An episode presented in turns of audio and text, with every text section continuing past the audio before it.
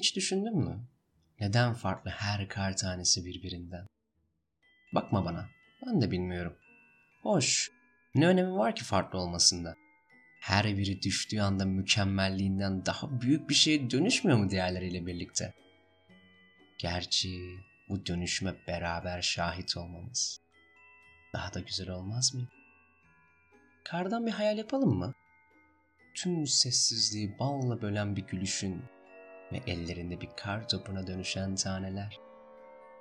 Bizim harbimizden küçük bir kar savaşı. Sonrasına dönüşen iki büyük kardan adam.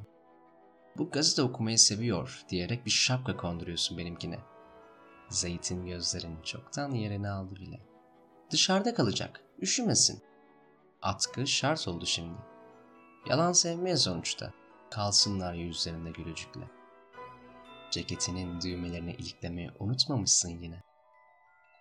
İki adım geri çekilmiş, bakıyoruz farklılıkların yarattığı kardan hayalleri.